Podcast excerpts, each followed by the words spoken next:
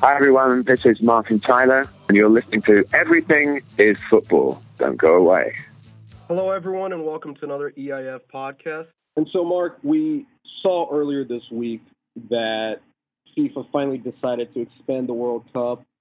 And unlike what we have right now, starting in 2026, the World Cup is going to have 48 teams with 16 groups of three teams each, with two teams advancing from each group, and, worst part of all, a penalty shootout to decide every draw in the group stage.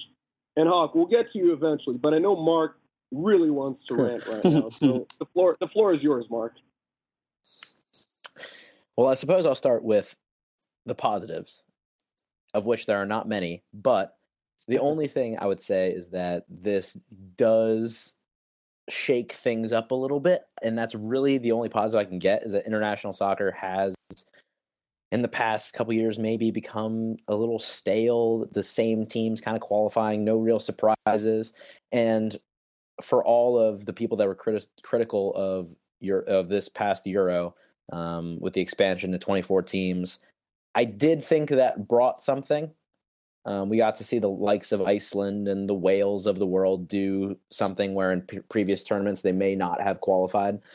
So i thought that that was okay but i think there's a limit to the expansion and going from 16 to 24 um, in a in a confederation like Europe is okay and makes sense. And while yes, you had the likes of Northern Ireland and company, all in all, it was probably still a strong Euro, and 24 teams is probably sufficient.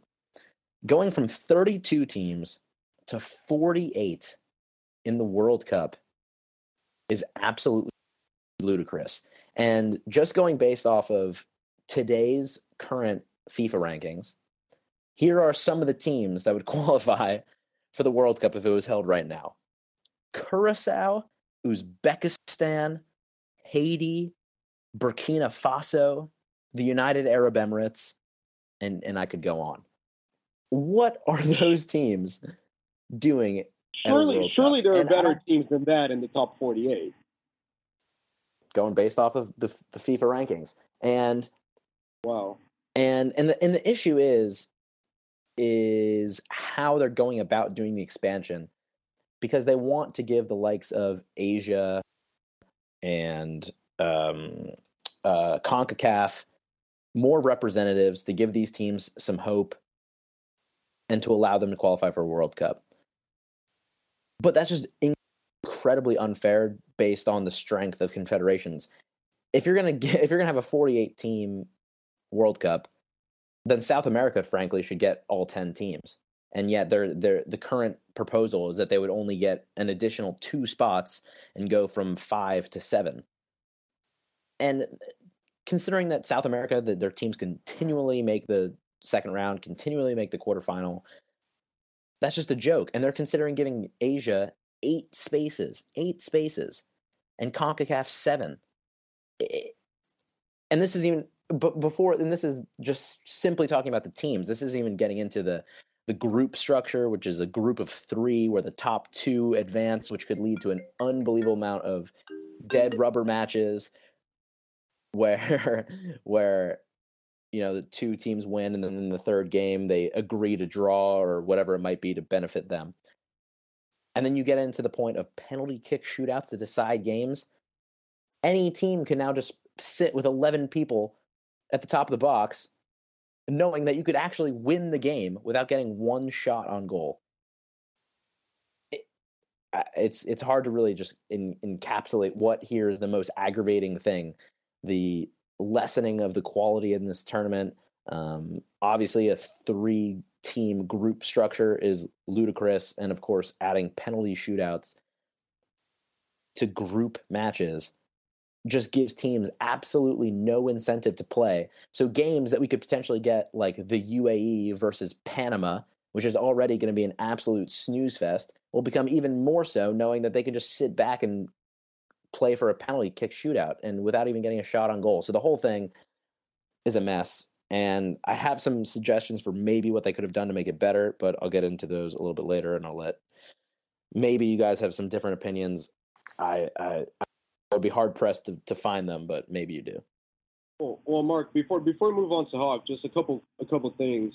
Uh, one, do you think this makes international football more irrelevant, or I guess less relevant, in the sense that a team such as Brazil or Argentina really now is essentially guaranteed a spot in the World Cup? Yes, it's only two extra spots, but you'd think that these top teams and these federations will have it much easier than they have now, and perhaps that might take a little bit off the you know, off the prestige of international soccer into a World Cup or Copa America or Euro.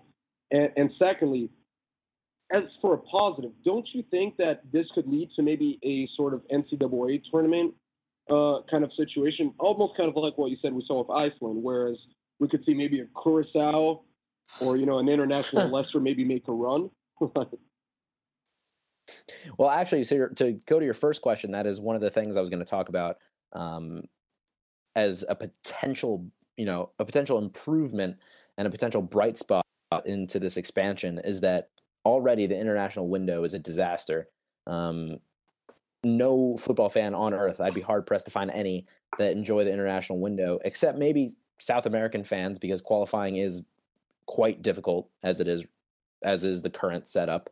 Um, and so just going to 48 teams would make it even more irrelevant. And one of my suggestions would be that if you're going to do this, you know, whatever they might distinguish, maybe the top 16 in the FIFA ranking qualify automatically every single year. You just get rid of it. They never have to play qualifiers.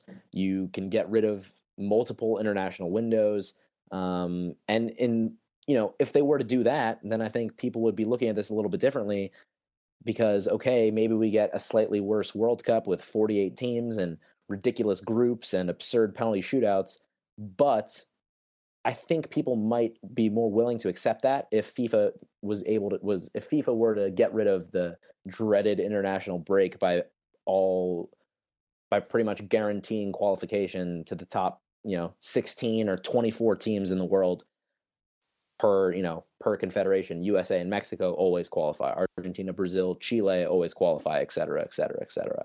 Um, so I think that's one thing that they could look at. And as for the second question of whether this could make it a more exciting, you know, NCAA March Madness type tournament, I don't disagree. I've actually, you know, again, this comes to the point of how this could have been done better. I do think it will be exciting after the group stage. You'll get a 32 team knockout round, and, you know, surprises will happen. And I think that that's kind of cool. Um, so yes, I do agree that seeing you know this type of 32 team knockout could be cool. And at this point, it's really just the group setup that that bothers me. Um, but like you said, at this point, it's 48 teams. In my opinion, might as well make it 64 and make it an actual NCAA March Madness. No group stage, 64 mm-hmm. teams, knockout round the whole way, and then we'll end up with, you know, Saudi Arabia as our World Cup champs in 2026. Well, I mean, uh, Hawk, do you are you as are you as negative about this extension as Mark, or or are you more leaning towards a perhaps a brighter side to all of this? Simply put, yes. I agree with a lot of what Mark said, and it's unfortunate, really, because I think that it just lowers the level of the World Cup.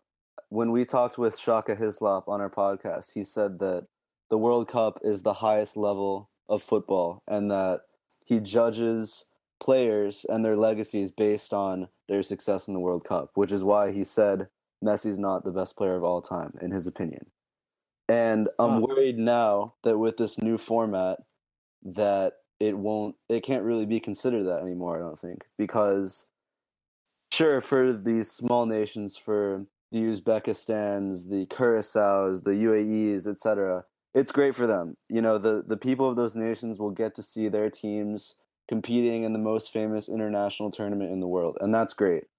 But from the perspective of of the entire world of of soccer, of football, it just lowers the level because if you have Argentina playing against Uzbekistan in the group stage of the World Cup, do you think Argentina is going to play Messi? No, they're going to rest all their best players their backups will destroy Uzbekistan, and then it basically becomes basically another meaningless qualification game because it, it's just extra time to get to the actually good games that everybody wants to see. And I just I just don't I don't agree with a lot of it and I just don't really get the point.